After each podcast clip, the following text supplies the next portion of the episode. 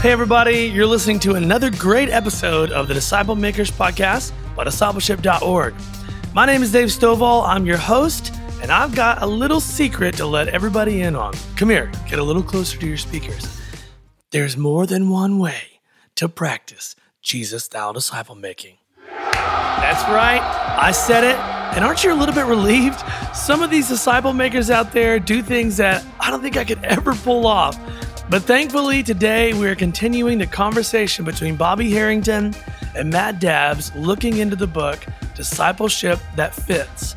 Bobby and Matt discuss the importance of different types of space, like divine space, public space, personal space, etc., and how you can use those in various church contexts to troubleshoot problems by understanding the purpose of each space. I'm so excited to jump into this episode with you. Without further ado, here is Matt Dabbs and Bobby Harrington. Well, hey, everybody. This is Matt with discipleship.org and also with Bobby Harrington of discipleship.org. And we're going to spend a few minutes talking about his book, Discipleship That Fits, that he wrote with Alex Absalom.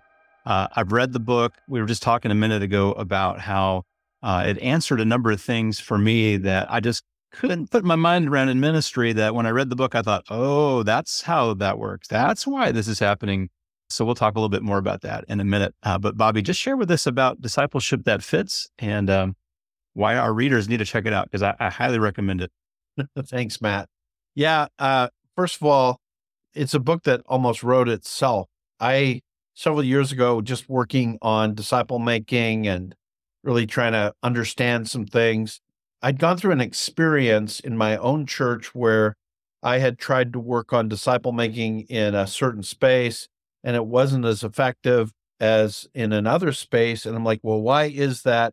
And then all of a sudden that just led me into a deep dive on the different spaces and the different relationships even Jesus had in making disciples. And Alex Absalom, I have to give credit to Alex. He is such a, a competent guy in all these spaces and to be able to write it with Alex was a real honor and privilege. And here's the truth of the matter, Matt. I, I probably shouldn't be the guy saying this, but it's really true.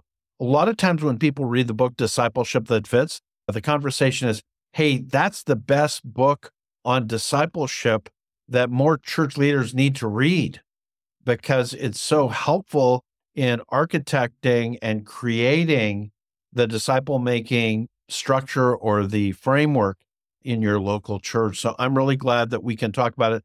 I'm glad that we can talk about it as we head into the National Disciple Making Forum, May 1st and 2nd, which I really want to encourage our listeners to consider joining us in Indianapolis because this conversation on culture and how to create disciple making cultures and how to be a part of one, how even just as an attendee how it's so important that we all see ourselves as disciples who make disciples. And at the end of the day, that's what the culture is all about. We want cultures and churches and ministries and environments and families.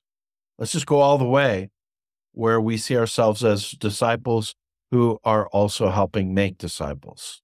I love that. And one of the things I really loved about the book was that it also just dovetailed right in with Jesus style disciple making and just a whole nother way of looking at that in a way that I just had never conceptualized. I, I'm very fascinated to hear the backstory of where that came from. After having read the book, hear you say that, I'm like, wow, that thank thank you, Lord, for putting that on Bobby's heart. Yeah. So Matt, let me pull up a diagram that we use that kind of is a good framework to just summarize the whole book. And uh, if you're listening, say through Podbean, you won't be able to see what we're looking at right now on YouTube. So I'm going to describe the five discipling relationships. The book is Discipleship That Fits, and then these five discipling relationships. We had, by the way, were real privileged to have Tom Rainer write the foreword to the book. So here are the five relationships.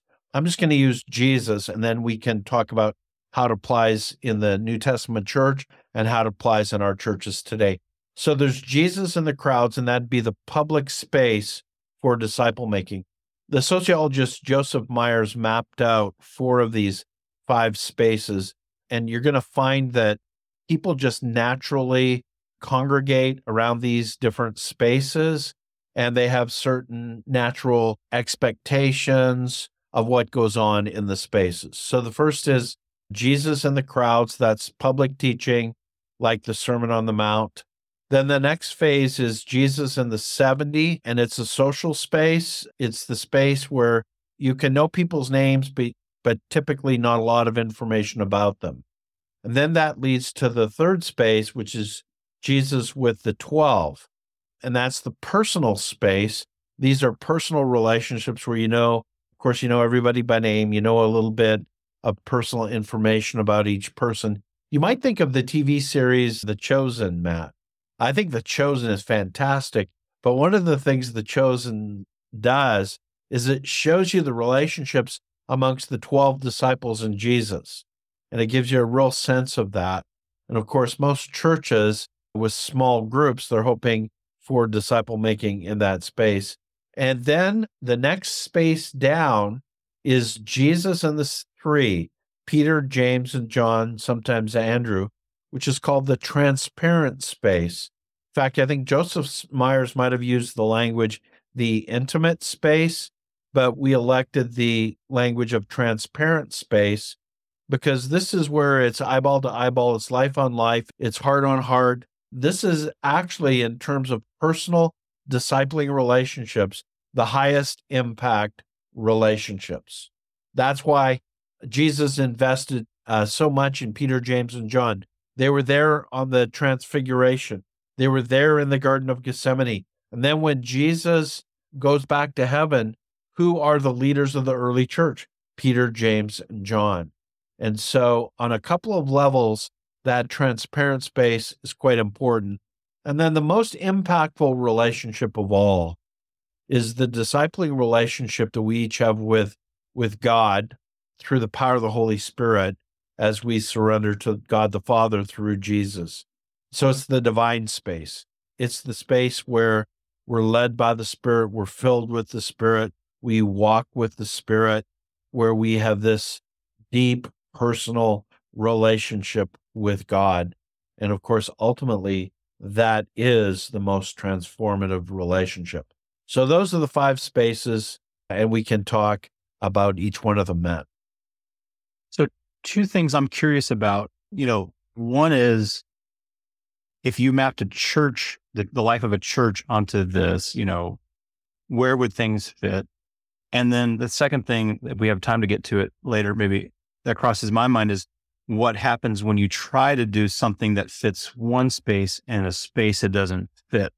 Are there kind of like boundaries or barriers that, that maybe make sense out of some ministry problems people are facing? Yeah. So uh, let me try to deal with with with that today.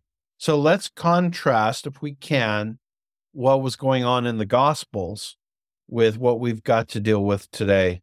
Uh, you know, sometimes when you read the Gospels, you almost think, well, like I know they were fishermen, but when did they ever fish? Like, like I know they did it, but it's kind of like they were with each other all the time, right? So you had Jesus with Peter, James, and John, Jesus with the 12, Jesus with the 70, and then Jesus, you know, speaking to the crowds. Well, it today we of course live very busy lives. And so if you look at these five discipling relationships, how would they work in a local church? So I would argue that you cannot structure a church where you have all five functioning, where you, you know, um, set it up with the architecture of a church where everybody's in all five. Now, I do believe, though, that there are three that are super important that every church leader needs to make sure people have at least three of them. So let me talk about the first most important one.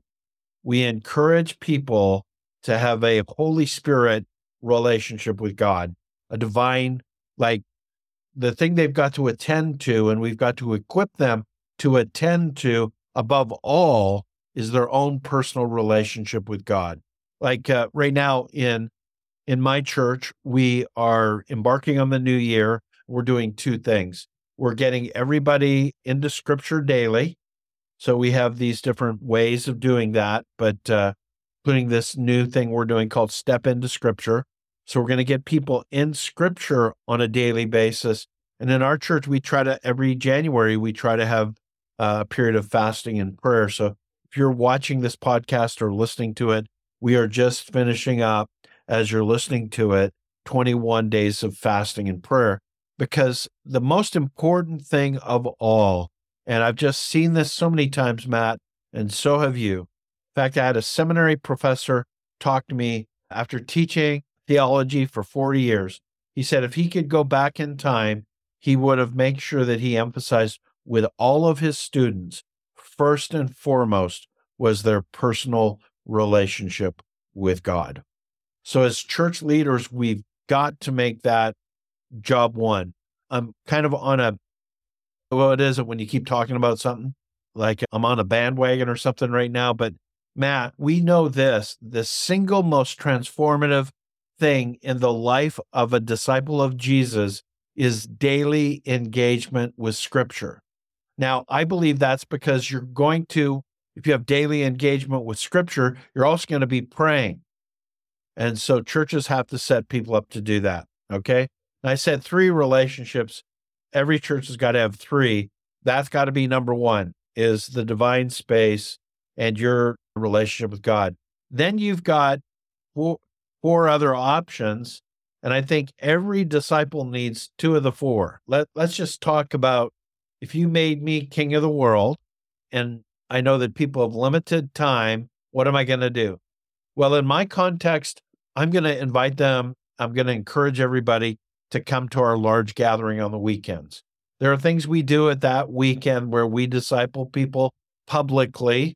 Matt, I know in your case, with more of a house church environment, there's not so many people. So the social space would be yours. But in my context, the public space. And then in our church context, we teach people if they can do both a personal space, which is a small group, and a transparent space group. If they can do both, great. But if you can only do three, we, we're going to say divine space, public space, and then transparent space. I would way sooner see four men meeting together regularly, doing life on life, in depth disciple making, than to see people in a small group where they may not get down to brass tacks of what's happening in their lives. So I, I don't know if that sounds consistent. So push back on me, Matt. And uh, for our audience, let's make this really clear. Yeah, I think that makes an awful lot of sense. I, I, definitely think, obviously, the big rocks go in the jar first, divine space. If you had to pick Bible class, sitting in a Bible class versus being in relational life on life, transparent space, you know, if you're talking that's that large Bible class of 30, 40, 50, you're in that kind of that social space versus four people, yeah, definitely transparent space there. And I get why you would point to public space um, for the messaging, the vision casting, all those kinds of things, the connection points. That that that makes an awful lot of sense as well. So what would what would well, yeah, I agree. I, am I'm, I'm trying to think of what I would push back on there. Well, well hey Matt, though, like in your context right now, you're leading a house church movement. So you've got the social space, not the public space. And I'll just be transparent. I think right now, especially for young adults, the fact that in the church where I'm leading, we don't have strong discipling in the social space, I think it hurts us. Mm. Whereas for you, that would be a point of strength, right? No, that's right. Yeah, that's exactly right. So I was setting you up there so you could extol on the virtues of a house church. Of the house church. Well, I mean, part of the house church situation is that it's highly participatory, you know, and so there's no back row. All right there in the front row every time, you know. People, you can't can't really do that. And uh, whereas I have a bunch of back row people. Yeah, yeah, yeah. I don't have a bunch, but I have some. You have a few. You have a few. You know, and we also tried to incorporate our kids from the very beginning, you know, in the life of the church because we don't want them to at 18 and go, "Hey, come over here." You know, it's like, no, you've always been here this always was your space, you know? So that does happen really well in that social space. And we do incorporate some personal areas with our kids. Sometimes during the lessons, well, ha- half the weeks we pull them out for some children time, lesson directed to them. But half of our worship services are fully inclusive with the children participating, seeing us pray, hearing us pray, them praying, asking for prayers, listening to God for God together. I mean, those sorts of things. So yeah, it is a little bit of a kind of move it down for us just a bit. Yeah. Um, yeah. I just think that, you know, let's look talk about the social space. So social space is going to be church churches from 50 to say 75, you know, in that space of even 50 up to 100. Those are the vast majority of churches throughout the world right now. Those are the vast majority of churches throughout history. Those are the vast majority of churches even in the New Testament. So the idea of these large public gatherings, Matt, do you know that in 1960 in the United States there was only 10 mega churches? Oh, didn't know that. This shows how things have changed now because we like to professionalize and you know, uh, of course the malls came in the same, you know, the period of the mega church was the period of malls and make things bigger. I really think things are moving back toward what you're doing with more of the house church movement. I think there's advantages in doing the you know the size of church that that I'm at, but I don't think it's an advantage for everybody. And I think when you start talking about, you know, everybody participates, I think that's a super important argument for uh, disciple making in the social space. Well, you bring up a really important point, and that is that the majority of people hearing this are in smaller churches.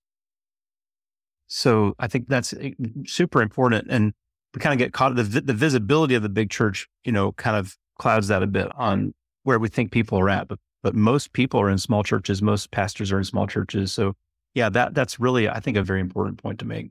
I think also as we think of planting churches, like both you and I really believe strongly in planting churches, I think that like our church, let me just share some numbers.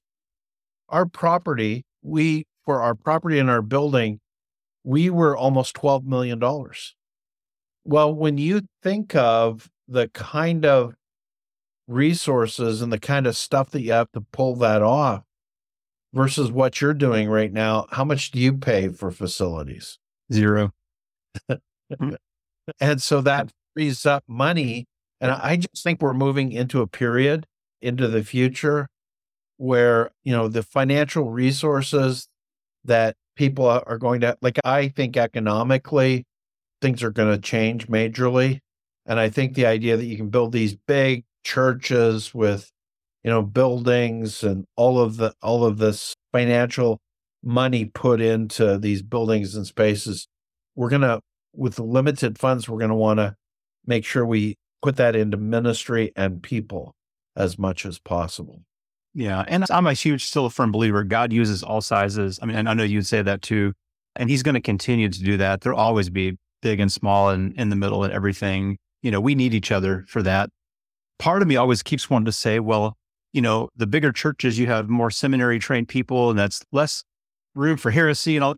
You still get heresy in a big church. Yeah. You know, it's, it's like. no, the biggest um, predictor of no heresy is the amount of time regularly that everybody's spending in scripture. Neil Cole told me this a few years ago, and I found it to be totally the truth. The more you have people actually engaged in personally reading scripture, the less heresy you're going to have in churches. Yeah, and that's Curtis Sergeant's argument toward house churches. He'll say yeah. the same things. We're yeah. in the word, we're accountable to the yeah. word, we're living it obediently. And, you know, it's like, okay, well, that's a good check. Hey, let me go back to those church leaders who are thinking of architecting disciple making in their churches.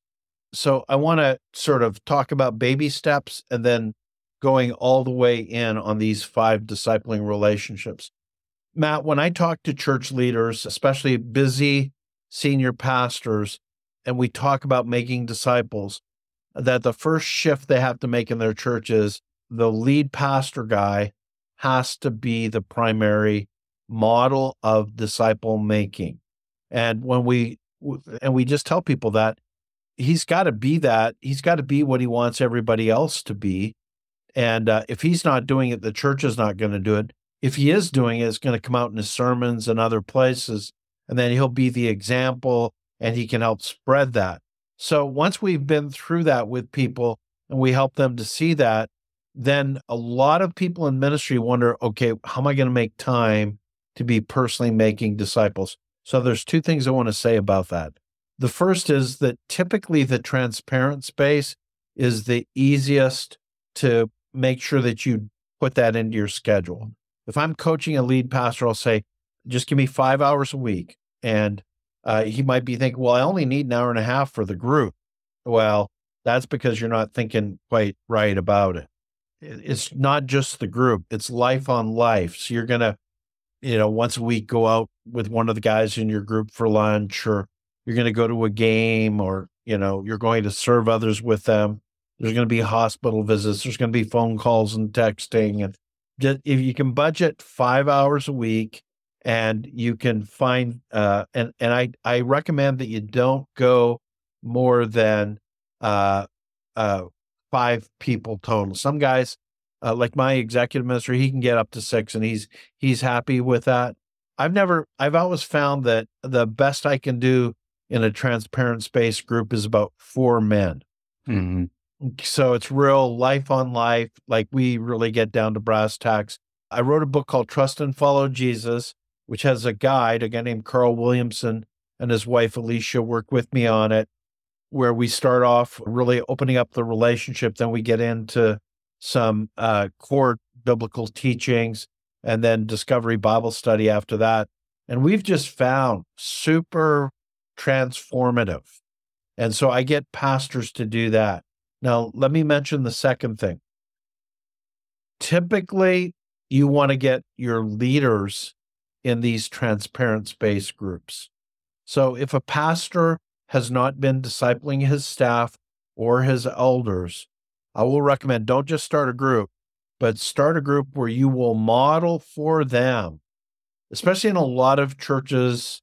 If you've got a pastor in his 50s and he hasn't been investing in his staff, he needs to invest in his staff and disciple them.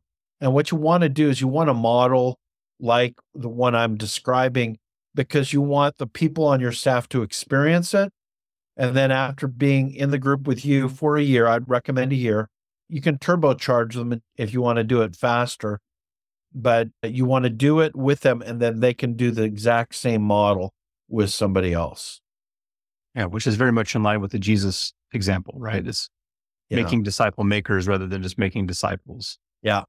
So uh, uh, back to the architecting a system using this this insight. Uh, the best leadership development in discipling relationships is most likely going to be in the transparent space. Now, if you're coaching s- small group leaders, we call them home groups in our church. So you're you're in the personal space. Typically, what you can do to raise up leaders is you disciple your apprentice.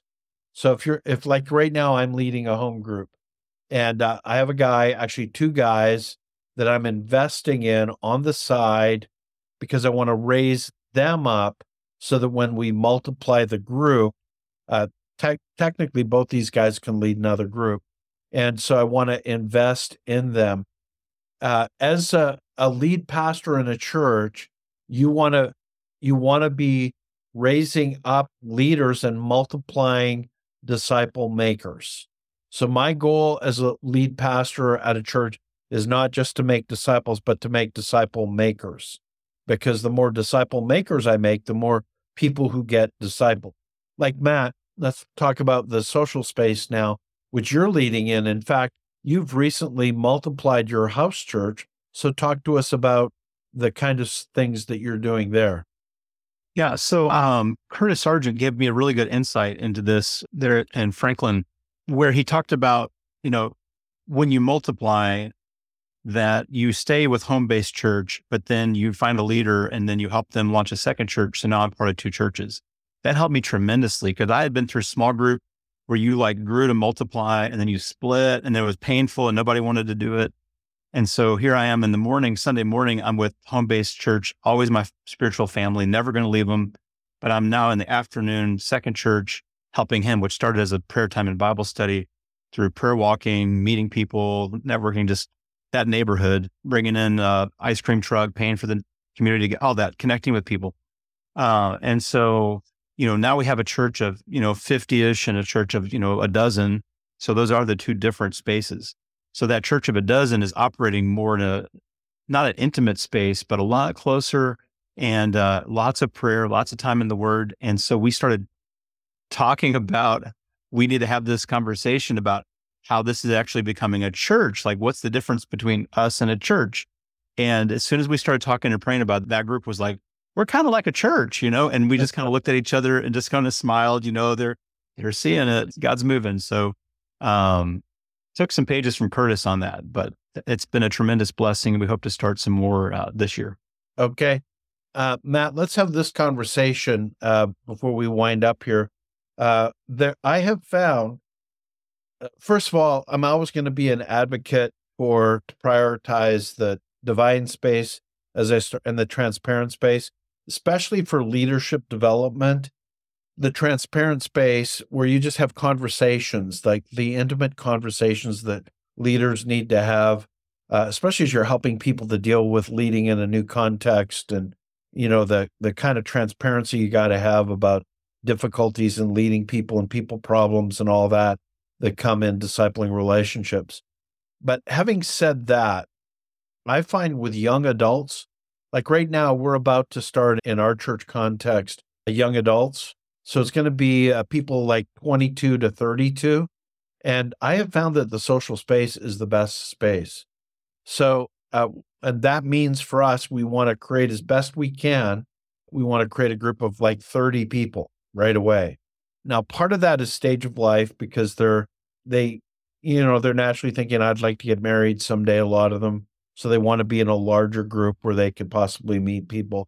It's also a period in life where they don't have family and friends. So they've got, you know, they want a social life. And what better social life than with people in your church? And so I have just found it super effective with young adults to start a social space small group, or not small group, a social space size group. Now, there's you can argue what I'm about to talk to you about different ways.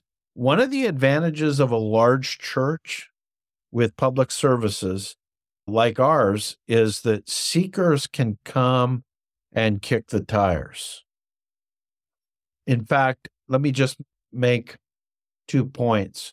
A lot of my friends who are really good preachers with large churches, they often don't times don't like the disciple making conversation because they think that disciple making advocates are putting down large church gatherings. I'm not. In fact, I try to lead one, you know, every week. And I think it's a space that Jesus used. I mean, Jesus spoke to the crowds there are things that can happen in the crowds that it's an ideal space. I know lots of people who have come to know Jesus because they came anonymously in church services. Mm-hmm. Like even this Sunday, as we're starting 21 days of fasting, our, our leadership, we've talked through how do we handle, how do we help people who are tire kickers, who don't know Jesus, who are trying to figure out their spiritual lives? They hear this group of people talking about fasting for 21 days that sounds so intimidating. And so, you know, we're talking through how do we help them because publicly, that's one of the, the best spaces for that kind of thing. So, just as you're architecting a system, I just want to advocate for understanding the different spaces and what's realistic to accomplish in each of those spaces. So good. And I think it helps us, last thought for me is it helps us troubleshoot some of our problems. So if I'm looking at an issue going, why is this not clicking? Maybe I'm trying to put the wrong purpose in a, in a, a group size that's not ideal for that. So, yeah. you know, I'm asking for an intimate space thing in a public space or a social space. Oh, that's, that, let me just jump in here and say one of the biggest things that a lot of people find is they get dissatisfied with a small group because they're in a small group and they got, you know, 12, 14 people and they wanted close relationships and they're not getting them. And typically, what you want to do in a case like that is you want to have a subset, a transparent space group that's part of your larger personal group. That's uh, good. So I, I think it's that this good clarification on that. Yeah, really good. Very powerful, Bobby. Well, thank you for sharing all this with us. Do you have a last thought for us? No, just appreciate you, Matt. And uh, I want to punctuate something that we both have said, but to say it again, there's not just one way to practice Jesus style disciple making. And the discussion on these discipling relate these five discipling relationships helps us to think through what are the best relationships to emphasize in our church structure. You know, Matt, most of us have church structures where most of the people we're going to get, we're only going to get them twice a week. So, how are you going to use those two times a week uh, when people are gathering? How do, how do we do that? And uh, I'm going to be the broken record here. How do we get them in the divine space where they're walking with God every day? Oh, that's so good. That's so good. Well, we appreciate you watching and listening to this. This is a very intentionally laid out series on the podcast and the YouTube channel. A lot has gone into it to get things prepared for the forum and to look at discontinuity with disciple making culture and how do we make these shifts. And so I really hope that you won't just make this a one and done if you're watching or listening to this, but you'll follow along with this season on the podcast.